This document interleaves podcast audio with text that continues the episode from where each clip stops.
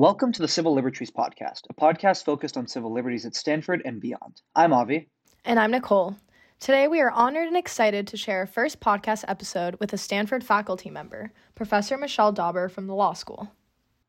Professor Dauber shared some extremely powerful and insightful comments on Stanford specific issues, as well as topics on a national scale. Our conversation was actually too long to fit in one episode, so after finishing this one up, we suggest giving part two a listen, where Professor Dauber dives deeper into the culture of Greek life and the national movement toward its abolition. And before we begin, we'd like to note that this episode involves descriptions of violence, sexual violence, rape, drugs, and alcohol use. We share this to empower our audience to make a decision regarding whether or not to listen to this episode. If you need support, you can call the National Sexual Assault Hotline at 1 800 656 4673. With that in mind, we'll now hear from Catherine and Lucy from the ACLU Media Committee to learn more about Professor Dauber's journey and some other helpful context. We hope you enjoy and thank you for listening.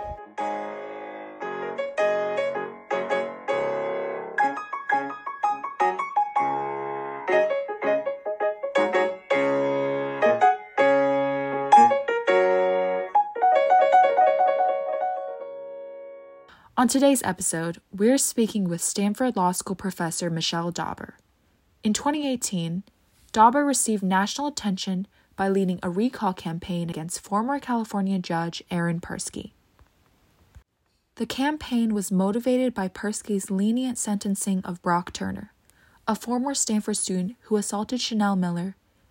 In a historic decision, Persky was recalled by California voters with over 60% of the vote, the first time a California judge had been recalled in over 80 years. Throughout Dauber's career, she has continually challenged the Stanford administration to create a safer environment on campus. In 2011, Professor Dauber became a co chair of Stanford's Board on Judicial Affairs, helping to lead the process to revise campus sexual assault policies. Additionally, she has been involved in political activism through her nonprofit Enough is Enough Voter Project, which aims to make violence against women a voting issue. You can read more at enoughisenoughvoter.org. Dauber is known for her fearless and bold attitude, a strategy she employs to bring about change in the university, in actions such as publicly shaming the university on her Twitter. In response to criticism she received for leading the Persky recall campaign, Dauber said to the San Jose Mercury Times, I welcome their hate. I read it as a sign we're being effective. In our conversation with Professor Dauber, she introduced us to an interesting thought experiment. Imagine 40% of students at Stanford were non fatally stabbed during their undergraduate experience. Every party ends in stabbings, and the perpetrators and victims often fit a predictable profile a male fraternity member or athlete, and an unconscious or intoxicated undergraduate woman. Some of these stabbings require stitches or trips to the hospital, but most do not. Fear about being stabbed is widespread, so Stanford implements trainings on how to stop stabbing. However, these stabbings continue at the same rate. The university praises itself for spending large amounts of money on trainings and private counselors for stabbing victims, but for decades, Stanford Hospital does not provide any treatment for stabbing victims. The police never arrest any student stabbers, and the Office of Judicial Affairs has only expelled one stabber in the history of Stanford. Victims are asked whether it was a deep wound or like a scratch with a barbecue skewer. Why were they drunk or passed out? They've been stabbed before. How could they let this happen again? Why not wear a thicker coat? If this were happening, people would be hysterical. There's no doubt that the high probability of being stabbed, even non fatally, would deter parents from sending their children to school. And there is no conceivable situation in which a student who had stabbed others would be allowed on campus. According to Dauber, that is exactly what is happening here but the reality of sexual violence on campuses is worse. Rape is a deeply traumatic and destructive felony, yet its effects and prevalence are frequently underestimated. With this experiment in mind, we invite you to listen to the following segment and open yourself to challenging the normalization of rape on our campus.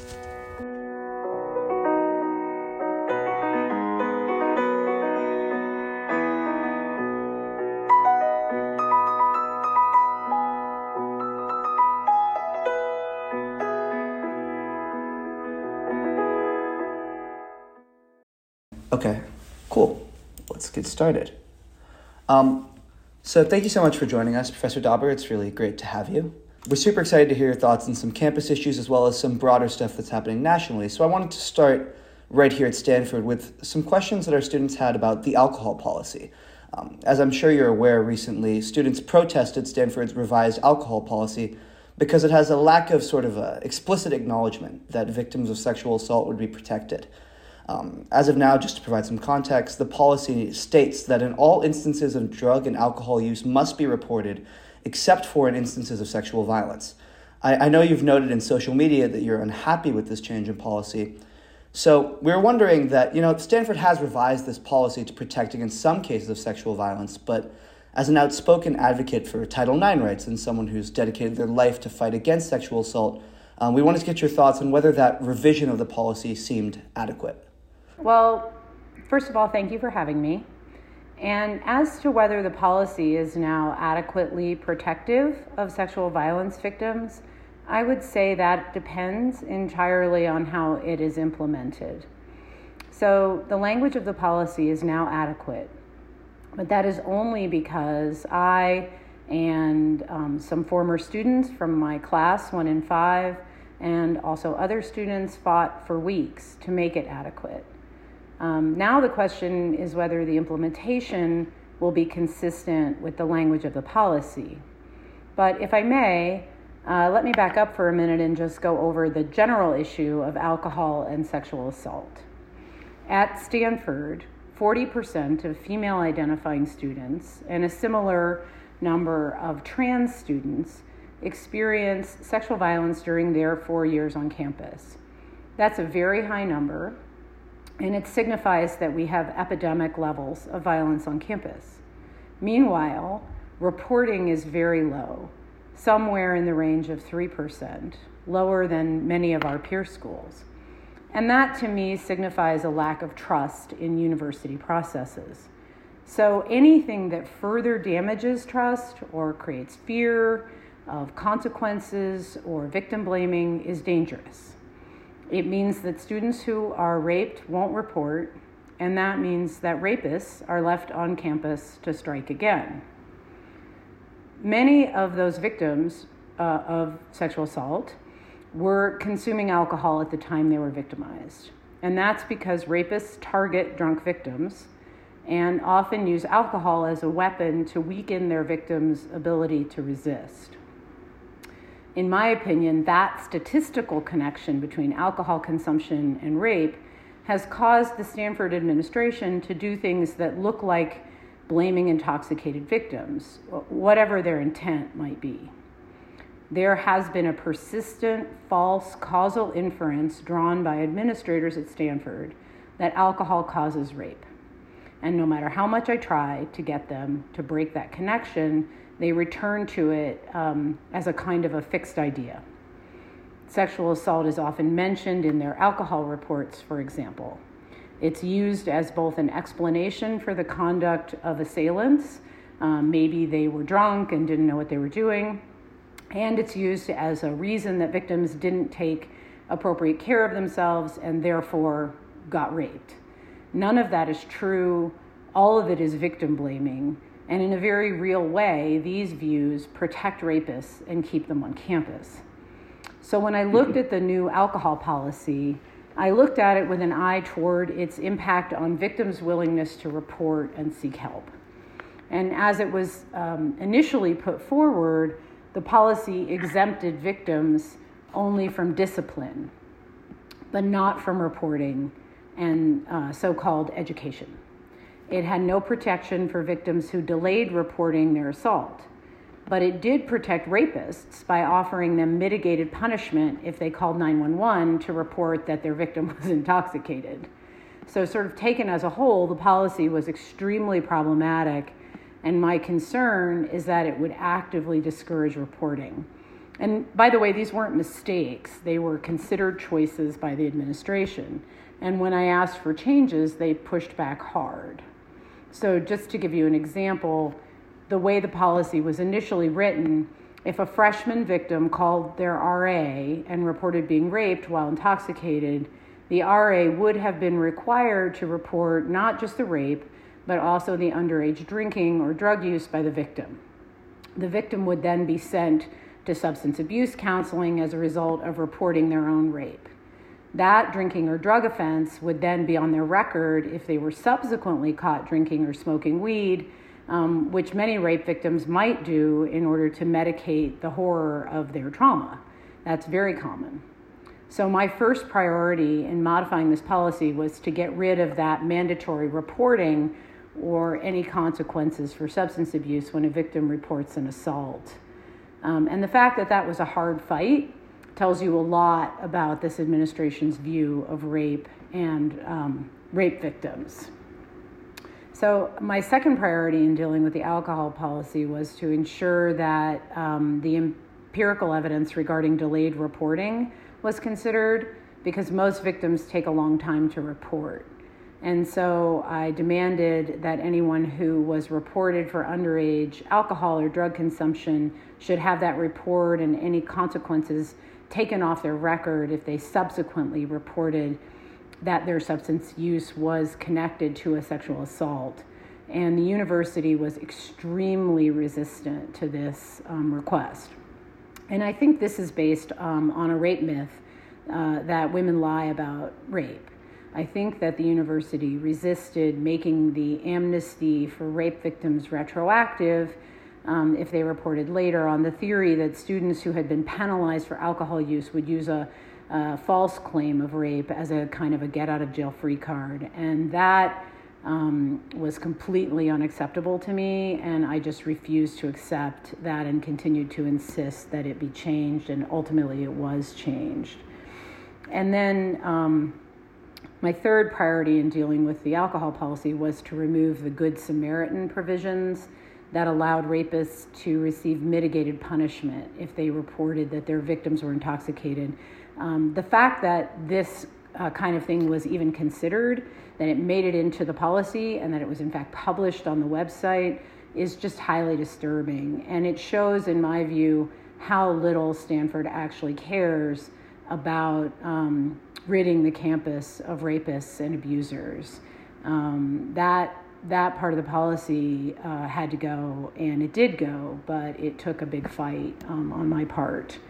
So, um, you know, after weeks of arguing and activism, um, finally Stanford relented and they fixed the policy. However, the damage was done.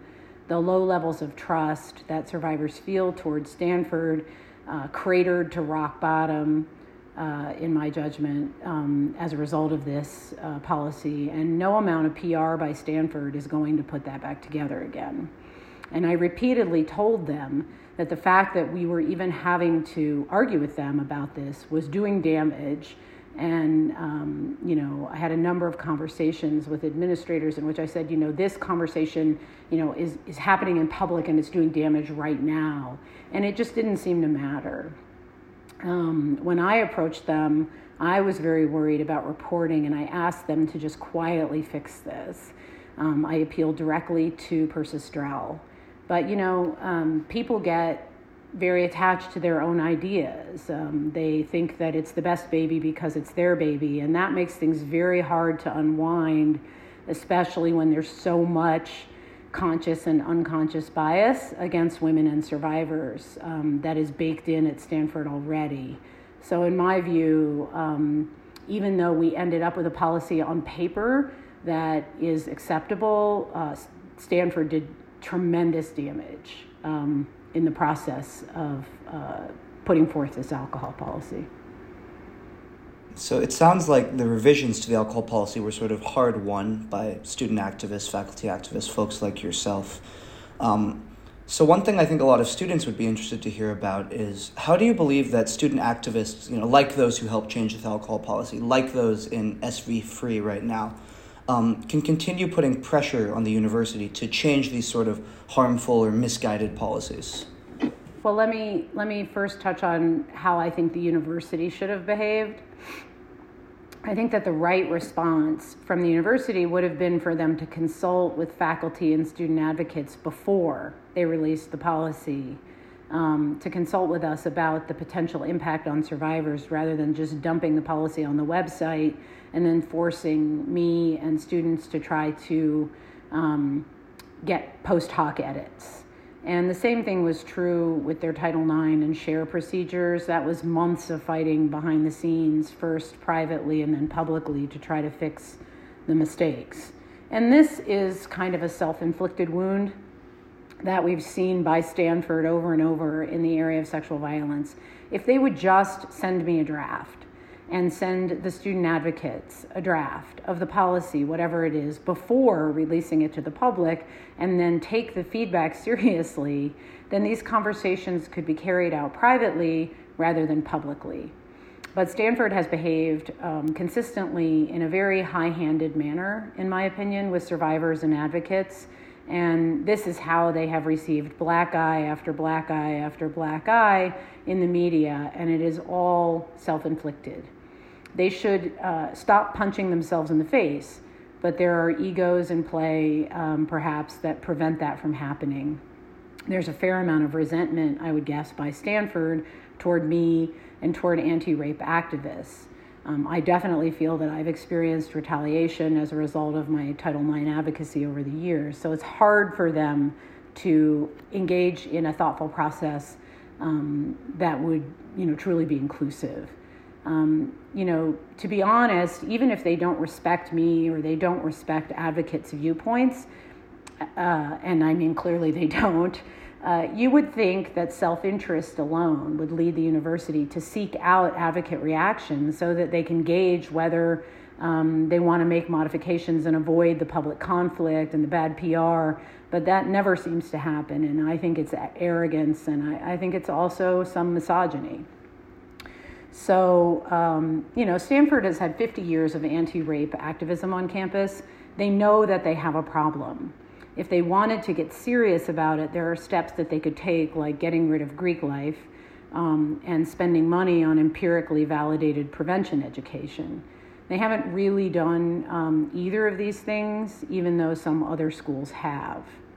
So, when you ask, how do I think that student activists can continue putting pressure on the university?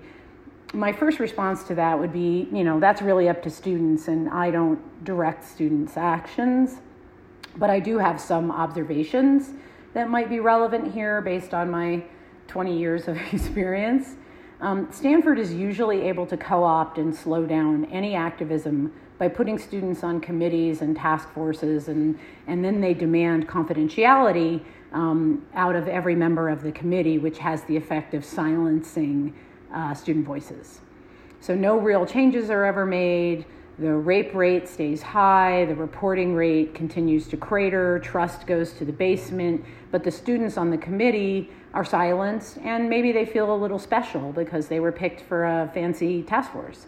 And they feel that the university is, quote, listening to them or ha- they're in a conversation. And that works in my observation usually until senior year when students realize that they got a big bag of nothing and then the betrayal trauma sets in. Um, but then they graduate, and Stanford, you know, does rinse, repeat, and nothing changes.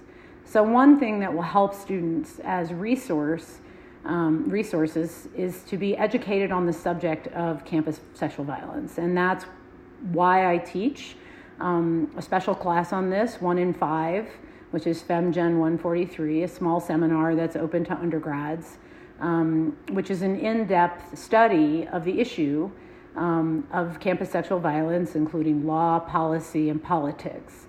And once the students have taken this class, they can more effectively advocate for their perspective based on science, research, and law. Um, this class also meets two different ways requirements, and depending on uh, when this episode airs, there could still be spots, but it's almost full for this year.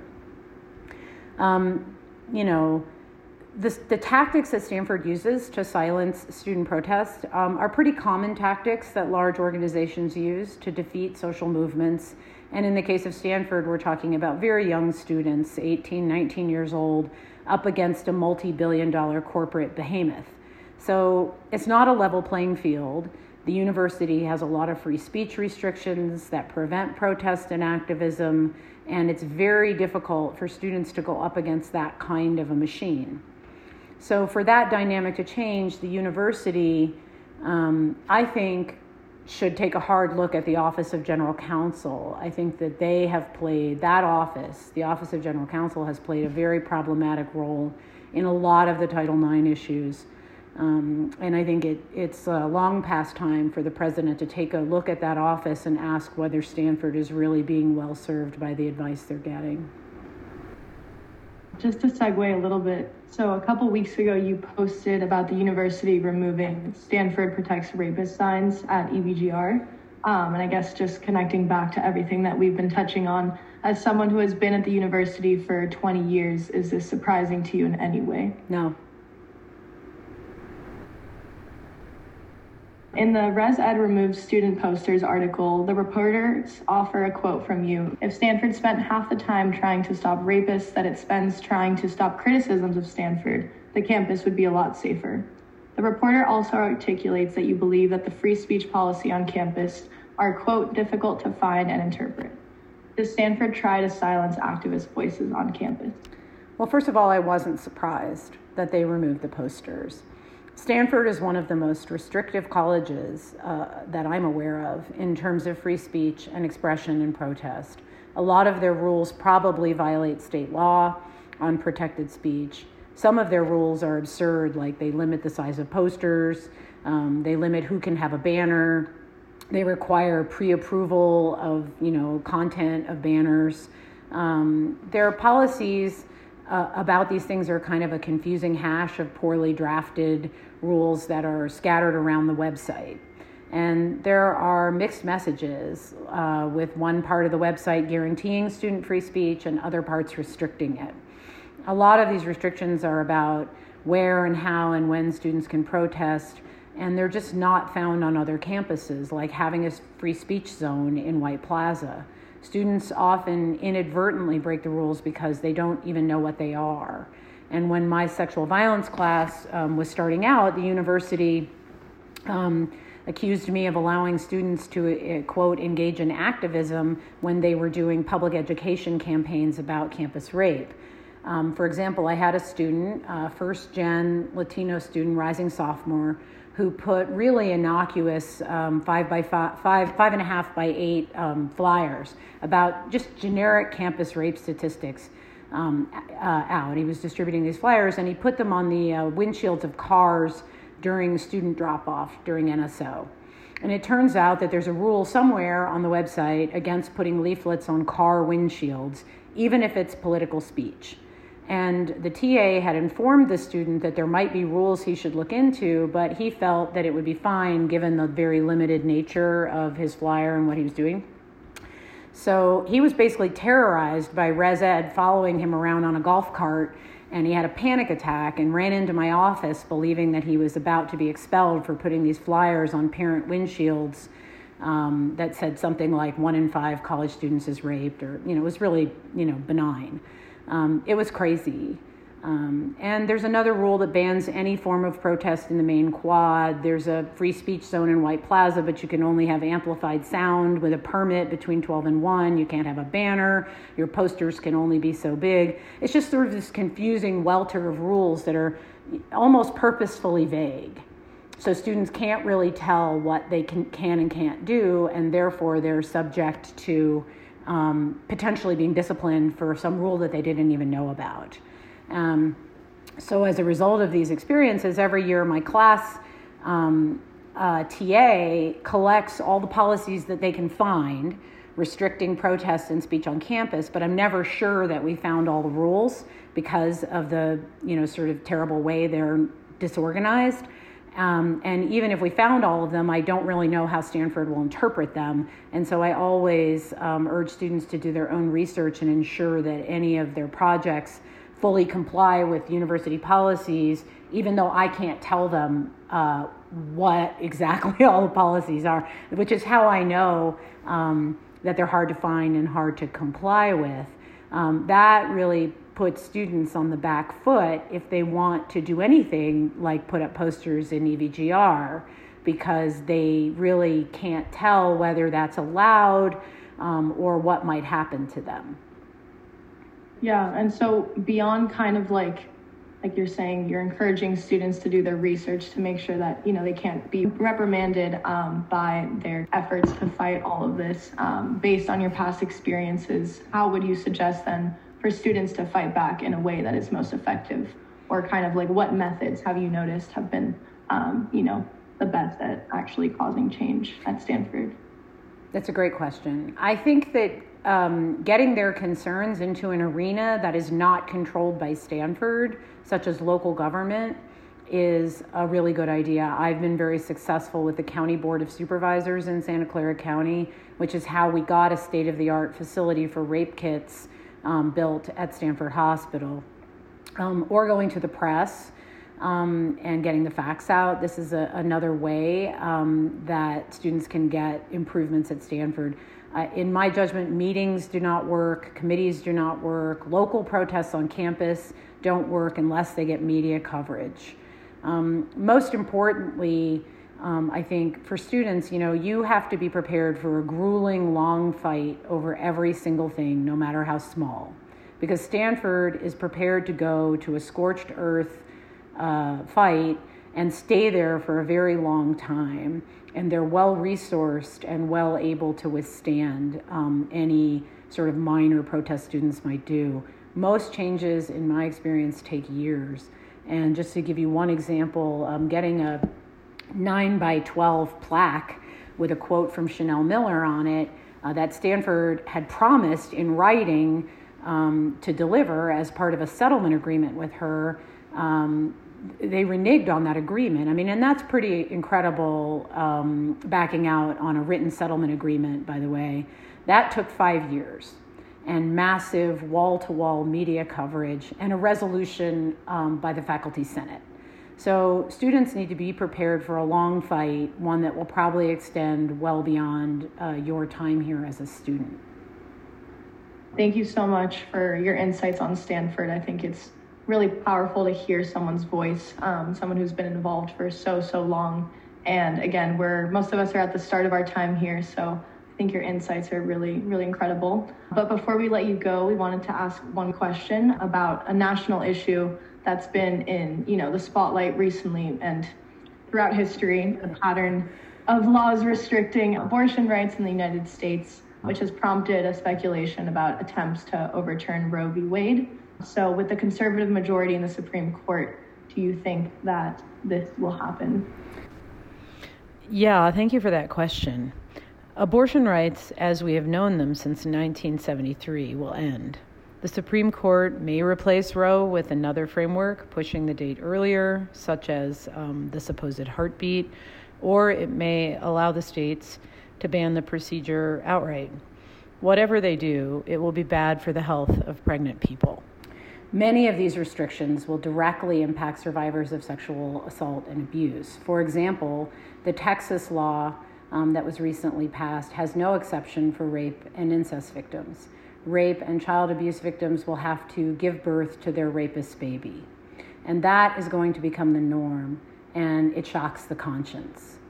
Um, the solutions left to us are those provided by the political system. We have to vote out the senators who refuse to curb the power of the court and vote in a Senate that represents women and survivors.